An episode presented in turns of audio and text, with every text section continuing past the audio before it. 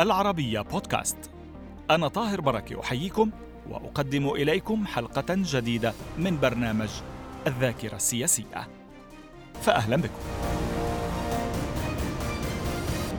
في الحلقة الأخيرة مع برنامج الذاكرة السياسية يقول اللواء المتقاعد فيصل الجزاف أحد مسؤولي ملف الأسرى الكويتيين إن زياراته إلى العراق بعد سقوط نظام صدام حسين أظهرت أن أوامر الإعدامات كانت تتم بعلم من صدام حسين وبتوقيع من سكرتيره الشخصي عبد حمود.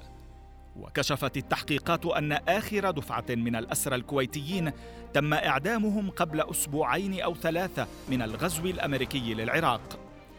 ويعدد الجزاف المبادرات العربية التي سعت مع صدام حسين إلى تحرير الأسرى وقد باءت كلها بالفشل منها مبادرة الرئيس السوداني الأسبق عبد الرحمن سوار الذهب.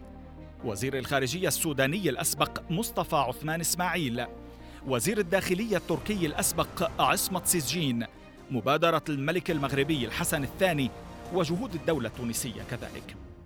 اللواء المتقاعد فيصل الجزاف يقول إنه كان يجمع معلوماته عن المفقودين وأماكن احتجازهم سابقا والمقابر الجماعية من ضباط وجنود عراقيين بعضهم انشق عن النظام قبل سقوطه ومن سائق حافلة نقل مجموعة من الأسرى قبل إعدامهم ومن سائق جرافة حفر مقبرة جماعية لطمر رفات الأسرى فيها. يختم الجزاف سلسلة مقابلاته بنقل مشاهداته عن الاحتفالات الشعبية التي عمت الكويت بعد تحريرها مشيرا إلى أنه كان في طليعة العائدين إلى بلده في اليوم الأول للتحرير.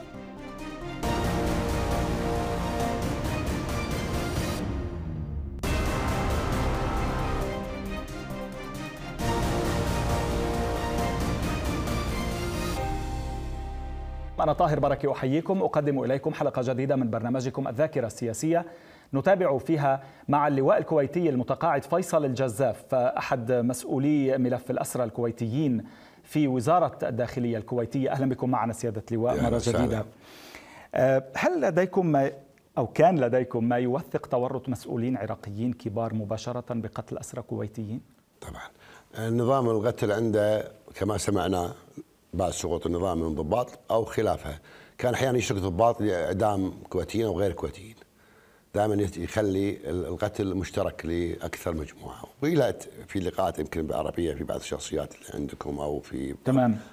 لذلك لكن كان أمر الإعدام هو أول واحد يعرف فيه عبد حمود.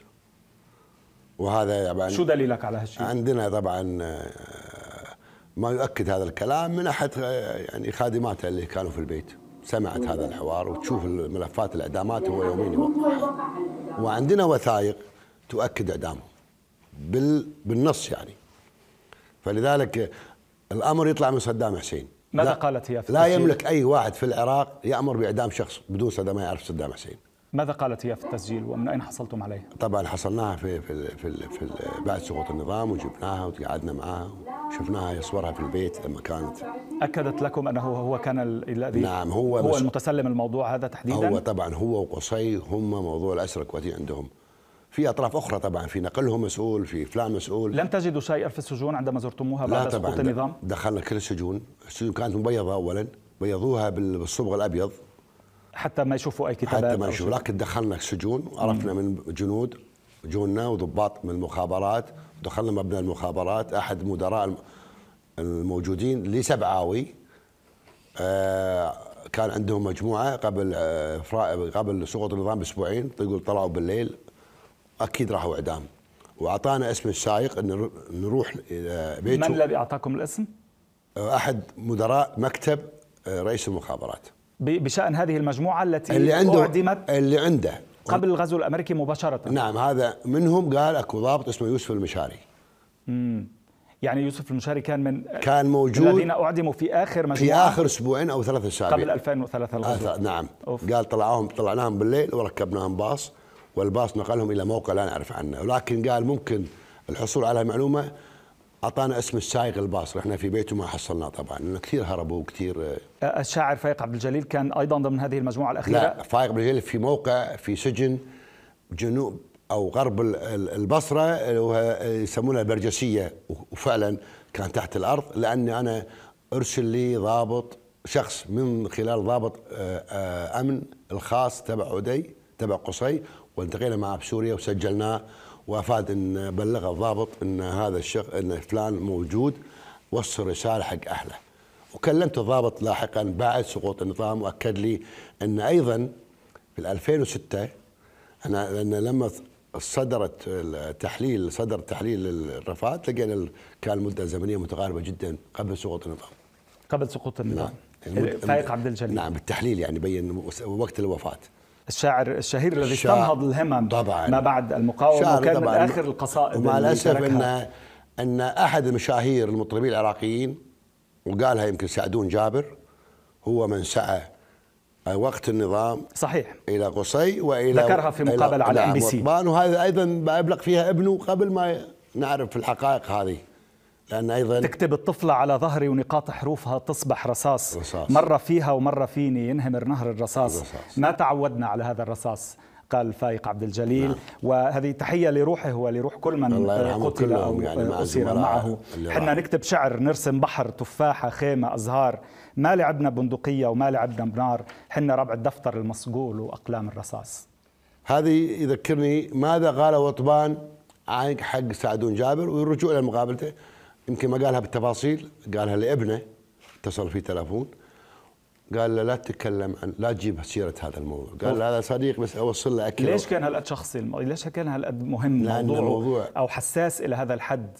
موضوع الأسرى الكويتيين كان جمرة ممنوع أحد يتكلم فيه.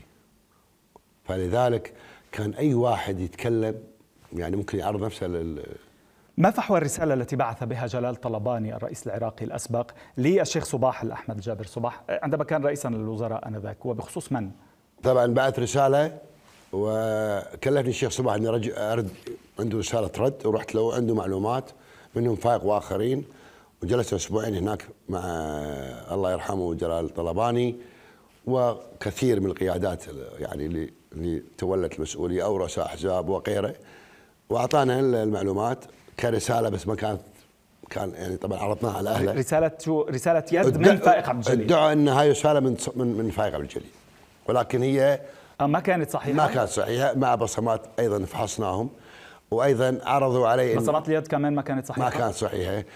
وطبعا هو قاعد كان يحاول جلال يعني محاولة منه محاولات من ضباط وعلاقاتهم طبعا كأحزاب وك يعني في ناس عنده جات له معلومات. وطلب مني ان أروح بس بشرط أن يغطون وجهي وودوني عند هالمجموعة اني ألتقي معاهم وأنا طبعا لم امانع قلت ما عندي مانع بس بشرط أروح أن يكون هناك شيء حقيقي ولا ما أروح والتقينا مع رئيس المخابرات خسرت كسرو في سليمانيه و- وأعطانا كثير من المعلومات عن الإعدامات اللي صارت للكويتيين وغير الكويتيين وكثير من الشخصيات من أحمد الشلبي وغيره وغيره يعني.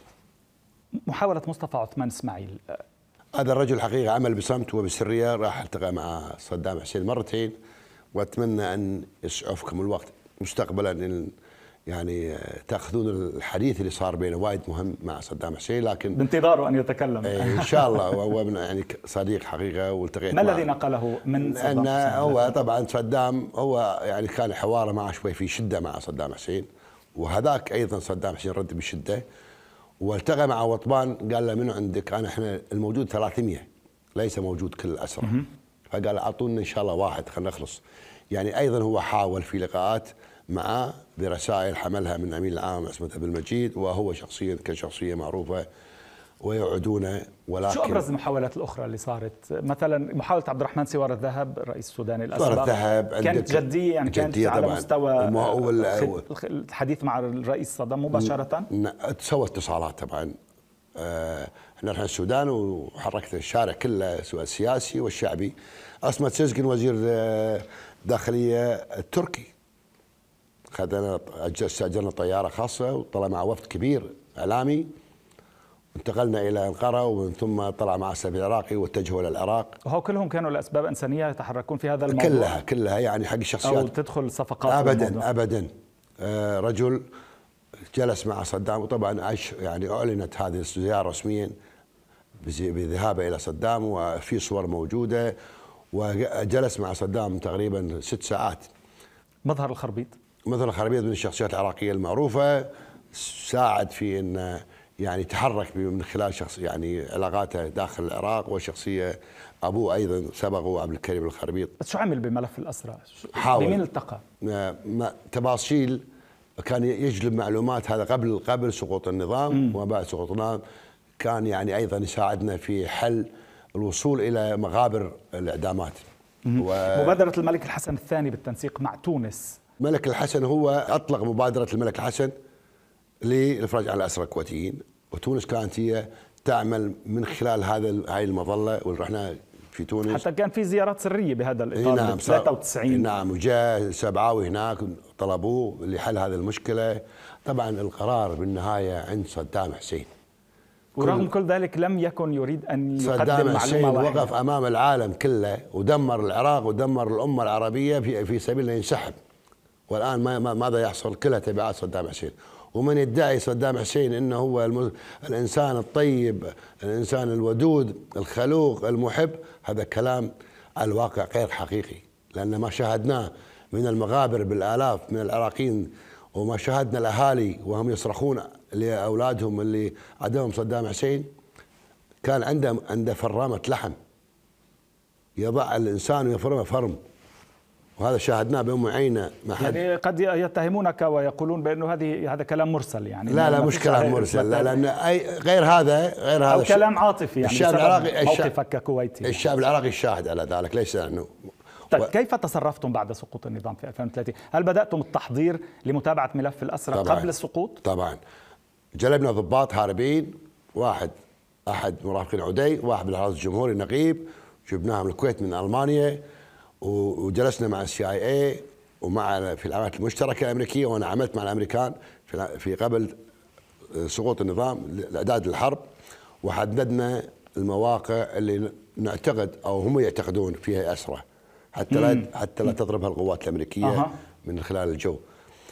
واجتمعنا آه، اجتماعات يعني متواصلة إلى أن سقط طبعا صارت الحرب وصار النظام لأن كان يهمنا مواقع سواء سرية أو أو مواقع معروفة كلها ضمن الخرائط مع السي اي وحددوا المواقع وأبلغوا طبعا القيادة العسكرية عندهم حتى لا تضرب هاي الأماكن في الطائرات. وفعلا ودخلنا واحد تراجع خاف على الضباط والثاني دخل معانا في في 15 4 ما يكون التاريخ 2003 يعني. إيه، يعني بعد 9 4 شهر طبعا انتقلنا إلى السجون انتقلنا وانتقلنا. دخلتم اذا بعد سقوط بغداد.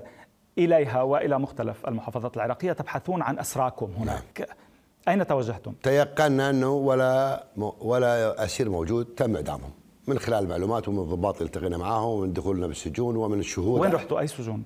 كل السجون رحنا لها رمادي وين الأهم اللي كنتوا تعتقدون أنه الحاكمية فيها؟ الحاكمية مبنى المخابرات كان في عندهم مواقف آه، سيارات مسوين أيضا آه، زنازين والمجموعة اللي فيها يوسف المشاري حكينا فيها في آخر دور وعندهم سطح صغير مشبك بالحديد هون ذاك الوقت كانوا يشمسونهم فترات يعني البسيطة.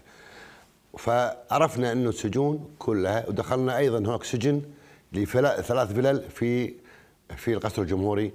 أبلغنا أحد العراقيين وذهبنا مع الأمريكان باب كبير طبعا ومسور داخل القصر الجمهوري في منطقة سكنية بس منضمة إلى القصر الجمهوري. الشهود العيان رجال عشائر آه، كانوا يدلون بمعلومات نعم كانوا يساعدونكم؟ نعم اشكرهم حقيقه شوف كل من أدلى معلومة سواء مكتملة أو غير مكتملة إنما سمعها أو يعرفها كلها.